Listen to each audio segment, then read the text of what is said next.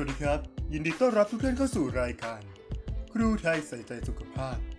รายการที่จะมอบสาระความรู้เกี่ยวกับสุขภาพและการออกกำลังกายให้กับครูไทยเอาเลยครับ ในวันนี้เราจะมาพูดกันในเรื่องของการคาร์ดิโอการคาร์ดิโอ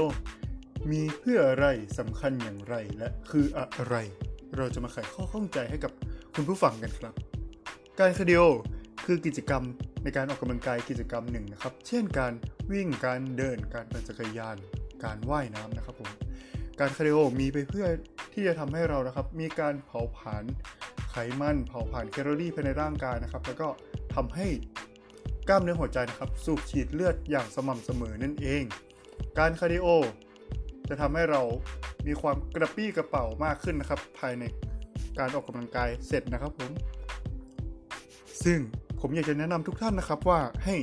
ทำการคาร์ดิโออย่างน้อยสัปดาห์ละ 3 ครั้ง หรืออย่างต่ำสัปดาห์ละ 30 นาทีนะครับผมอ่ามันจะทำให้ร่างกายเรานะครับ มีการ refreshing ที่ดีขึ้นนะครับผม และใน EP ต่อไป เราจะพูดถึงเรื่องอะไรนั้นโปรดติดตามได้นะครับผม ขอบคุณมากครับ